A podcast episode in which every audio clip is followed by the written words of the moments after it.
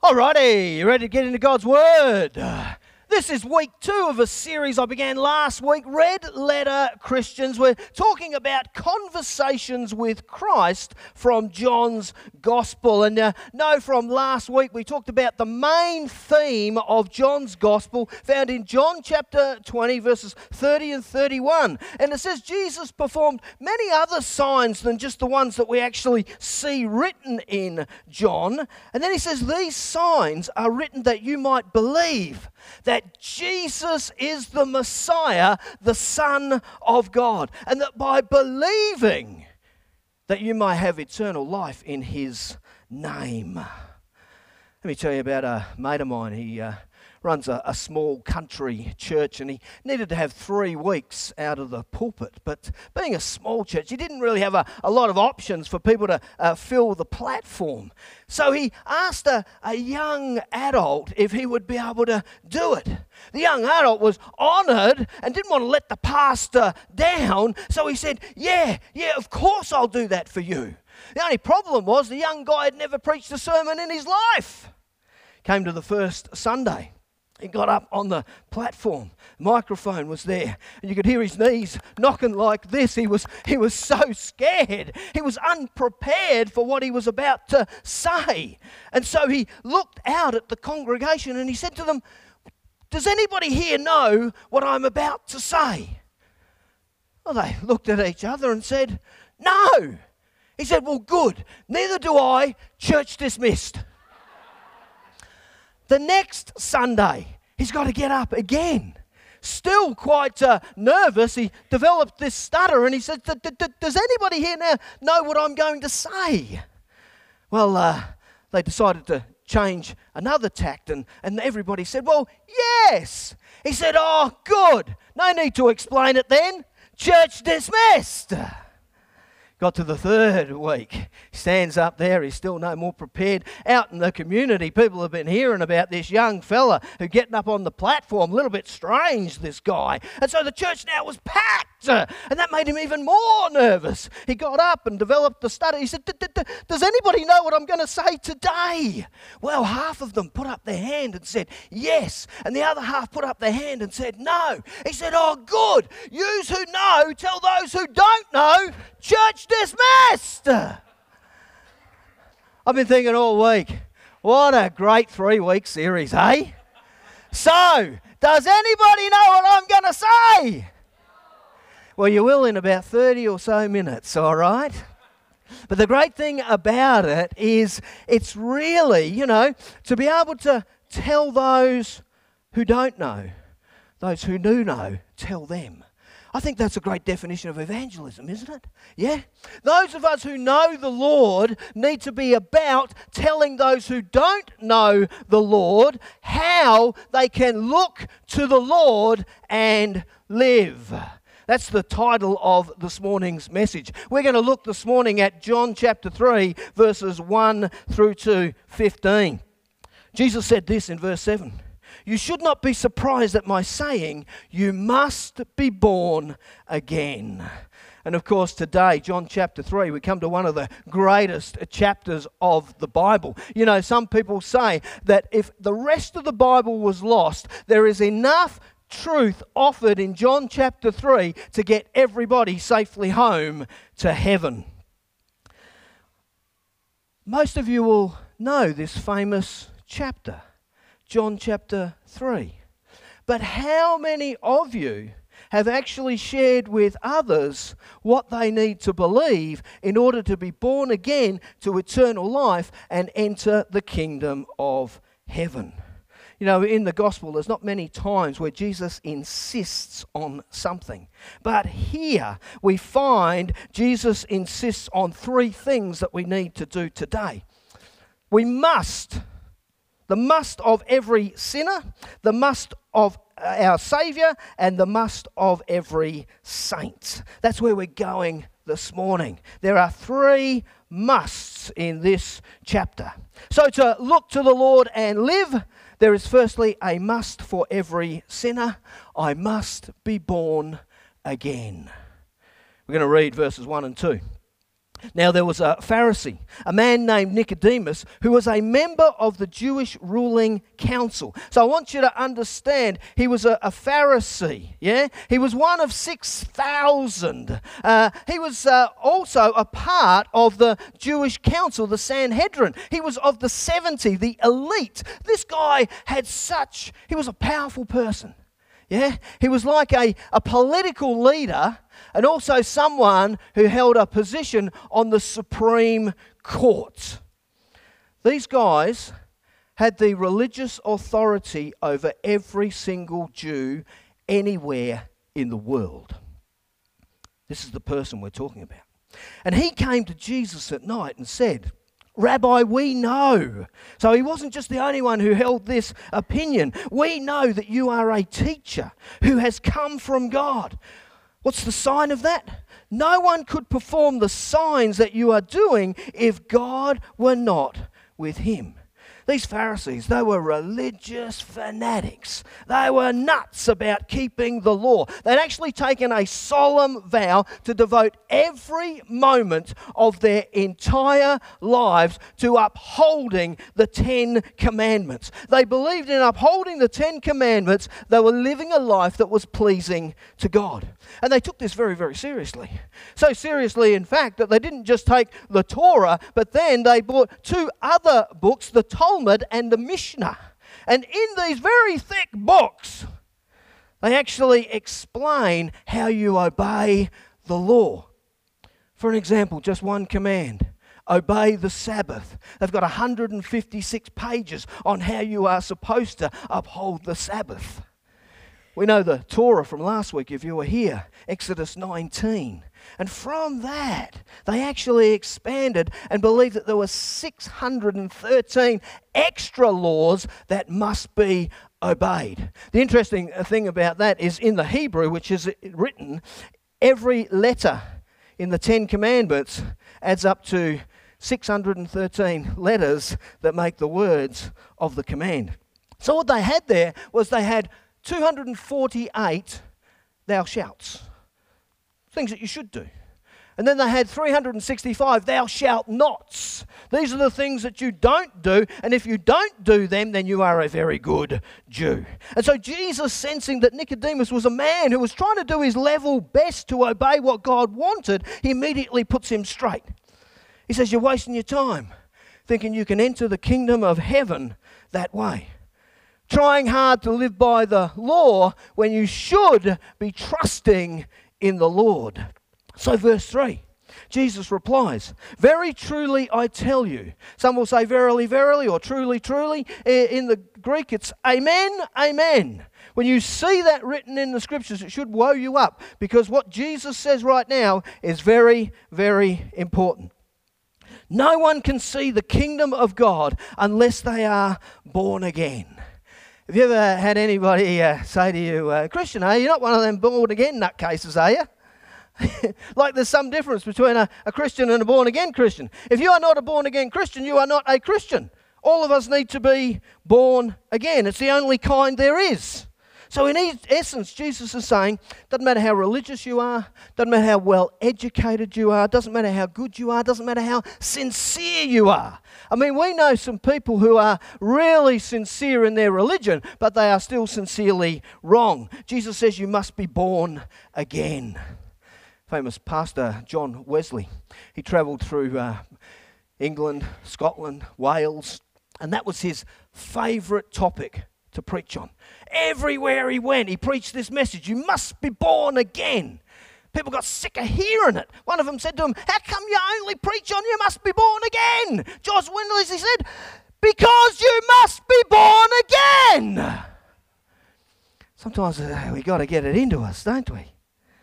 Folks, Nicodemus, he knew his genealogy. He knew that he was of the noblest of birth. He knew that he came from the finest of families to belong to. And sometimes, you know, people can come to church and they think because they come to church that they're a Christian. Sometimes uh, uh, people think that uh, uh because uh, we're, a, we're a certain people group, we are Christian. Billy Graham, he uh, travelled through Ireland and he spoke to a man and he said to him, Are you a Christian? The man said, uh, Mr. Graham, uh, uh, Ireland is a Christian nation, so I'm a Christian. Billy Graham said to him, Not necessarily. I heard some kittens that were born in a bread basket. It doesn't make them bread. You must be born again. I'm sure people have spoken to you like this. They speak to me like that. Well, Andrew, uh, you know, my, my grandfather was a Methodist preacher. What's that got to do with it? you see, somehow that's going to be enough. And that day when I stand before God, my grandfather. No, no, no. God doesn't have grandchildren, He only has children. You must be born again. Folks, every day, Nicodemus, he would have worked hard to perform these acts of kindness as part of his religion in order to earn his way to heaven. Some people think they can do that today, don't they? If I give enough money, if I do enough kind deeds, if I help the poor and the homeless, then I'm adding up brownie points in heaven. Folks, I want you to understand the only spiritual wages that you can earn are the wages of sin and death. That's exactly what it says in Romans 6:23. For the wages of sin is death, but the gift, that word should be highlighted, of God is eternal life through faith in Jesus Christ our Lord. Yeah? You can't work for a gift, you can't earn a gift. You don't uh, give your wages for a gift. It's a gift. All you can do is open that gift and enjoy the gift. So in verses 4 through to 8, Nicodemus says this How can someone be born when they are old? Speaking of old, Sharon, Seniors Week this week. Seniors Week. And next week, we are going to honour our seniors as part of the life of the service. So make sure you're here for that next week. Oh, I can feel a pie in the face coming. Nicodemus said, Surely they cannot enter a second time into their mother's womb to be born. So when Jesus told Nicodemus he must be born again, you want to notice here, he doesn't say, Why should I? Don't you know about my noble birth? He says there, How? Like he's thinking, man, this has blown my mind. How? How can I be born again? Have you ever tried keeping all the rules and all the laws? That is tiring. There's got to be a better way. How can this happen? Immediately he thinks of gynecology, doesn't he? How am I going to get back into my mother's womb and start life all over again? But a lot of people think like that today. A lot of people think, you know, if I could just go back to the beginning, things would be different. How many times has someone said, or even you've said, if I knew then what I know now, things would be different? Wrong. You see, ever since Adam listened to the devil and ate of the tree of the knowledge of good and evil, in Genesis chapter 3, sin has been brought and the curse of sin has been brought into the world on us all. So we're born, all of us, separated from God, physically into Adam's family, the kingdom of this world. But Jesus' son didn't enter the world the way we did. We've sung about it this morning. Conceived of the Holy Spirit, born of the Virgin Mary. So his blood is not tainted with sin and is able then to wash away our sins. Ever seen the game Family Feud? Yeah? You know, one family on this side, the other opposing it on that side. Yeah?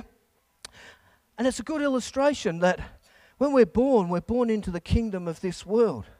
Yeah? We're in the devil's family. And it's not until we're born again that we enter into God's family and become a child of Him and into the other kingdom. So the only question to answer in this family feud is how do I get to be born again into God's family? And so from verses 5 to 7, we go from what what I must do to how Jesus explains to do it. Very truly, I tell you, no one can enter the kingdom of God unless they are born of water and the Spirit. Flesh gives birth to flesh, but Spirit gives birth to spirit. You should not be surprised at my saying, You must be born again. Heard some funny, whacked out ideas on what that means. What does it mean to be born of water? Some people say, well, you see, it's, a, it's an allusion to uh, a woman. And when her waters break, and then it's time for the baby to be born, to enter into the world.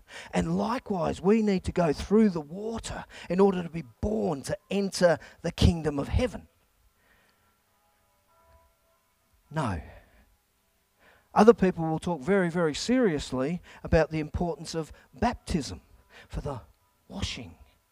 But baptism is not for salvation, is it? So, what are we looking at here?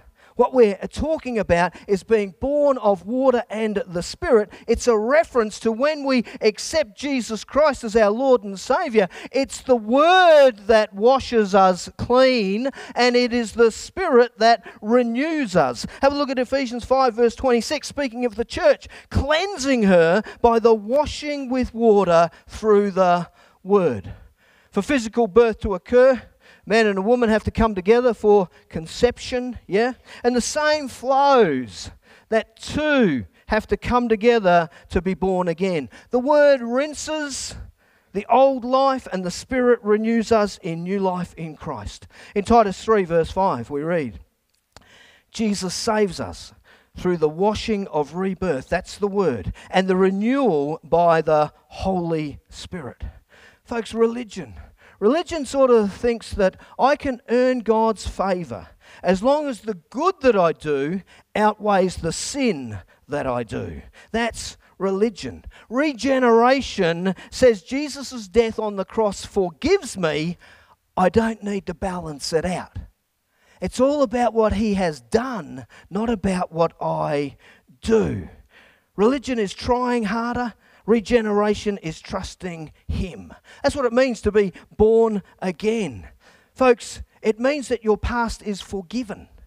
If your past is forgiven, then it's no longer going to be held against you. So you can look forward in hope, having only positive expectations of your eternal future. You cannot go back and start again but you can receive Jesus Christ and be born again and have a glorious future ahead. But spiritual birth, it doesn't just happen, it's your choice. People have free will upon which to act. In John chapter uh, 1, verse 12, he says these words To all who receive Jesus, he gave them the right to be children of God to those who believe in his name, children born not of natural descent or of human decision or a husband's will, but born of God.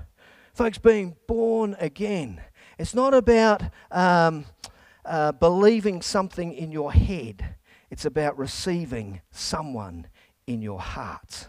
So we don't have a choice, the first birth, do we? Sometimes uh, frustrated young people, they say, I didn't choose to be born in this family. No, that's exactly right. But you do have a choice about being born again. And so it's all about, again, using that sort of uh, birthing, it's all about the Word of God and the Spirit of God coming within you in the womb of faith. So we've got to choose to receive and believe in the gift of eternal life. We've got to admit that we've done something wrong that there's something not right within us. And then God does something that only God can do. He imparts His divine nature into us for eternal life. That's what birth is, isn't it? It's, a, it's an impartation, it's, a, it's a, a transfer of life. A woman and a man come together, yeah? And there's this imparting of those two people's lives into another human being. And when they do that, what happens is they make a physical life. And so when you invite through the Word of God and the Spirit of God someone, uh, uh, Christ into you, then you become a spiritual being. You remember right way back to the start of the Bible, I think it's uh, Genesis 2 7, yeah? And God breathed life into Adam and he became that physical being. And now, when you're born again, God breathes His Spirit into you that you might become that spiritual being out of the kingdom of the world and into the kingdom of God for eternal life. That's what it is to be born again. Next, let's have a look uh, to look to the Lord and live. There is a must for the Saviour. The, the Saviour must be lifted up. Verses 14 and 15. Jesus said, Just as Moses lifted up the snake in the wilderness, so the Son of Man must be lifted up, that everyone who believes may have eternal life in him. Most of you would have uh, seen this sort of picture, uh, this image, yeah? Uh, the sort of the, the pole with the snake. Sometimes there are two snakes wrapped around the pole. Uh, it's called the rod of Asclepius. Yeah? And he uh, is the Greek god of healing. And of course, that's still used in medical circles today. Yeah? But it actually originates all the way back to this passage in Moses. So Jesus is saying here there's a connection between what Moses did and what I will do on the cross. Jesus refers to this unusual Old Testament uh, event to illustrate what it is to be born again. In Numbers 21, verses 5 through to 9, the children of Israel, they've been taken out of slavery in Egypt, they're wandering in the wilderness. God is providing for all of their needs. Every day they get manna from heaven. But these guys had had a gutful. Yeah? And they started to grumble against God. We're sick of eating this miserable food, they said. We want to go back to Egypt. We want to go back to slavery. You imagine God wasn't too happy with that. So in Numbers 21, verse 6, then the Lord sent venomous snakes among them.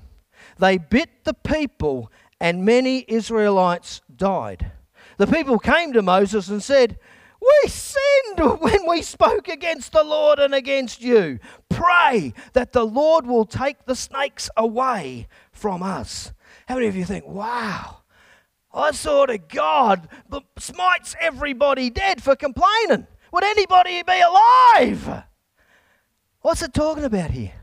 It's talking about the sin of unbelief. They didn't believe that God could provide what they needed. And there's a lot of people who have been uh, bitten with the spirit of dissatisfaction in the world today. I think we live in a world today where people are more and more and more dissatisfied with their lives. If I had a scale, and on this end of the scale, it was uh, constant complaining. And on the other side, it was cheerful contentment. Where would you be? But this reveals the deadly consequences of our sin. The truth about us is that we've all been bitten by the snake of unbelief. All of us have that sin. The deadly venom of unbelief is coursing through the veins of every single human being, and if untreated, it will end in eternal death, eternal separation from God. So, as the people were bitten by the snake, they started dying. So, what did God do? God provided a cure by His grace, His love, and His mercy. He didn't remove the snake, the consequences. Sometimes when we sin, there are consequences to our sins, but He provided a cure. So powerful was the cure that it was served as a sign for the people of Israel for thousands of years. That there was something else that we need to look to in order to provide salvation from sin. It reads on. The Lord said to Moses, Make a snake and put it on a pole. Anyone who is bitten can look at it and live. So Moses made a bronze snake, put it up on a pole. When anyone was bitten by the snake and looked at the bronze snake, they lived. So it's a graphic illustration that we need to point people to the cross. The snake is a, a symbol of the consequences of sin. Satan, you know the story. He slithered into the garden, didn't he? He tempted Eve. She was bitten by the toxic venom of sin. And all people have sinned and deserve death. But when Jesus is lifted up, he takes that venom into his being. He took the poison, he absorbed the punishment that we deserve. Jesus Christ is the cure. That's what we talk about, isn't it? He came at Christmas to die on the cross to be the cure for sin.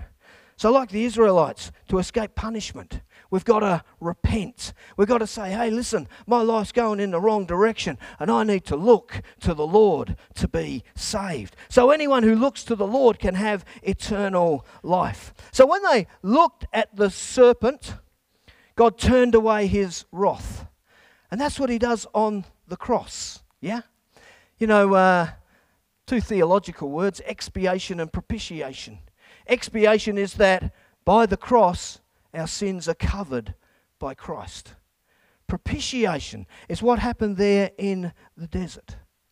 When, he, when they looked at the snake, God turned away his wrath.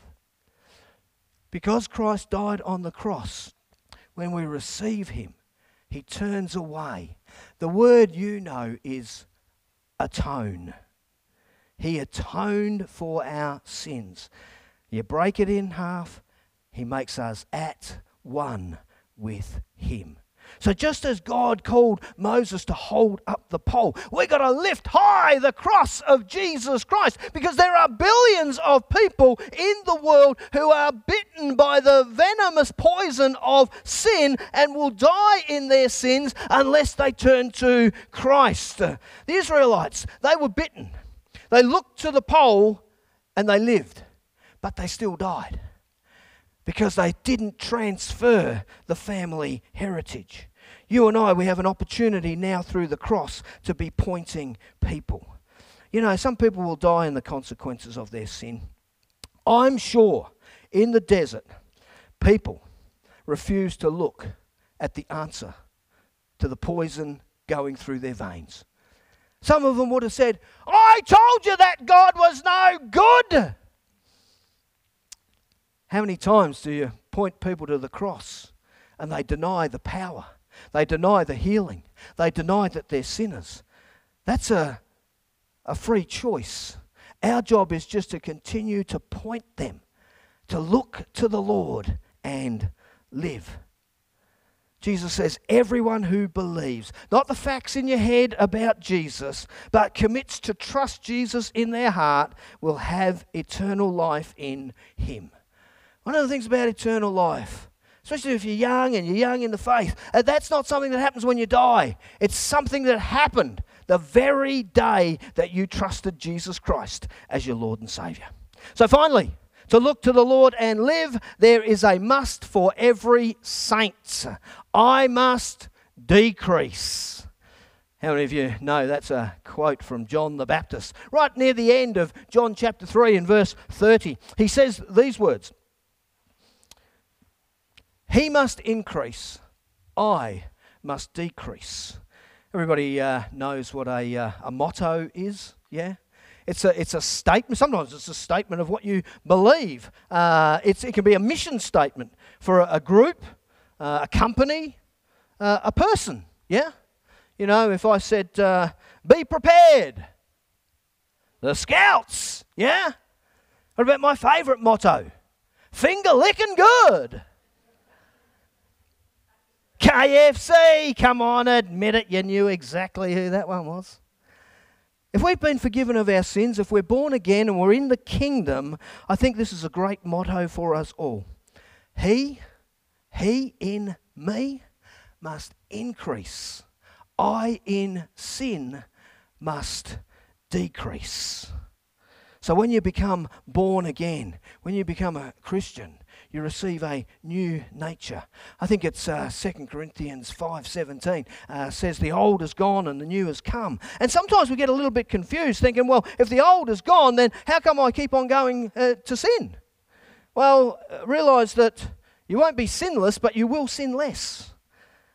There should be evidence that you are born again, that the Spirit is now within you.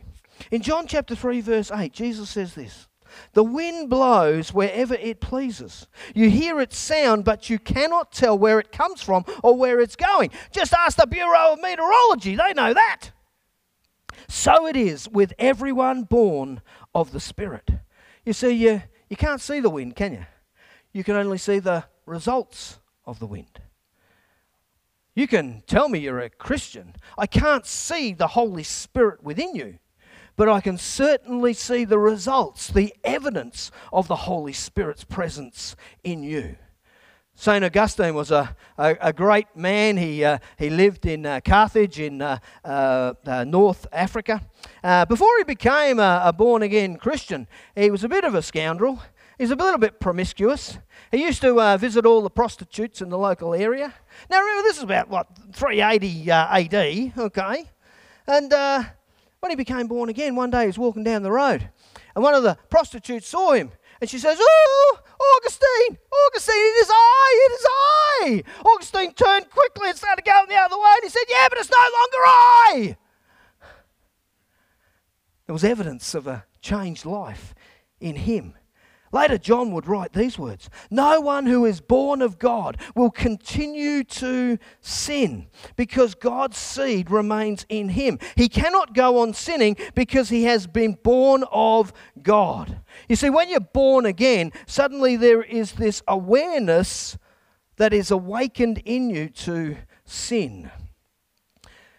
But it takes time. You know, I remember years ago, people used to believe that when you were born, you were what's called a tabula rasa. Heard that term? A clean slate. And you can be whatever you want to be and you can do whatever you want to do. And then we sort of developed this whole idea of DNA and how that works, and, and genes are passed on to us, aren't they? And yes, you can be something, but you can't be whatever you want. That's just impossible. And it is the same when we are born again of God. So a non Christian sins because it's their nature. It's the only nature they've got. When you become born again and you receive the Spirit, now you have these two natures warring within you. Yeah? That's why you're not sinless, but you will sin less. remember in our old church, uh, uh, I preached on sin one day reflecting on it this week, and uh, there was a guy. He came up to me afterwards. I knew this guy for a few years, and I knew him well. And he uh, came up to me and he just completely disagreed with everything that I had to say about sin. And he, and he said to me, he said, Andrew, he said, I haven't sinned in years. And I said to him, Well, it's a pity you broke your streak. He said, What do you mean? I said, Well, that's a bald faced lie right there. You know people. There's lots of things that we do that aren't right before God. Again, it's not about what we do, it's about what Christ has done for us on the cross. But one of the things about the difference between when you are just out there in the world, you've only got the sin nature. There might be a little prick of your conscience that says, oh, that was wrong. But there is no right and wrong. There's only what we say is right and wrong. But when you are born again, you've got the Spirit within you. And it grieves you when you do the wrong thing against God. And that's one of the signs that you are born again. And you repent and you turn away from your sin. The Greek word for seed is an interesting word. It's the word for sperma. And it actually means when you're born again, God has planted within each one of you something of His divine nature to help you grow in God. It's a little bit like when a baby's born. When a baby's born, it's not born a full adult. Ladies, aren't you glad about that? But within the baby has the full potential for it to become and adults. And so it is with people born again. We don't automatically witness huge amounts of victory in someone's life, but God has planted the seed for each one to grow and reach their potential. And that's what we see in people evidence, yes? A decrease of the kingdom of this world within them and an increase in the kingdom of heaven. John wrote these words For everyone born of God overcomes the world. So, Nicodemus, his life revolved around keeping the law. And he was no different to you and I. If you're going to try and keep the law, you are going to look for loopholes. But he knew in his heart that he couldn't do it and possibly be right with God. And so that night, Jesus came to him and led him to a decision that changed his life. Nicodemus heard the good news. For God so loved the world that he gave his one and only Son, that whoever believes in him will not perish but have eternal life. And after that encounter, Nicodemus believed in his heart, he changed his behavior. We only hear of him two more times in the gospel in uh, John chapter 7, the Sanhedrin are trying to get rid of Jesus, and Nick steps up and he says this Our Lord doesn't condemn a man without giving him a chance to defend himself. Suddenly he's speaking up in the presence of all these other men. He's speaking up for the truth of Jesus. That's evidence of being born again. Then in John 19, Nicodemus, Jesus is on the cross. He goes with Joseph of Arimathea. He takes the body down, he perfumes it, and he places it in the tomb. Romans 10 11 says, Anyone who believes in him will never be put to shame. Folks, these are actions of a changed man. I think Nick could look back on his night with Jesus and say, That's it. That was the night everything changed and I became born again.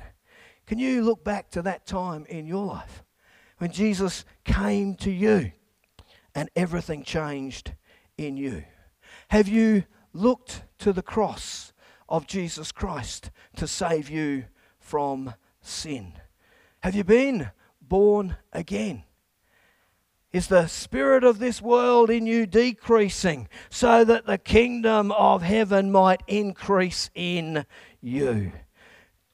Do you have eternal life in Christ? Well, now you know what I was going to say.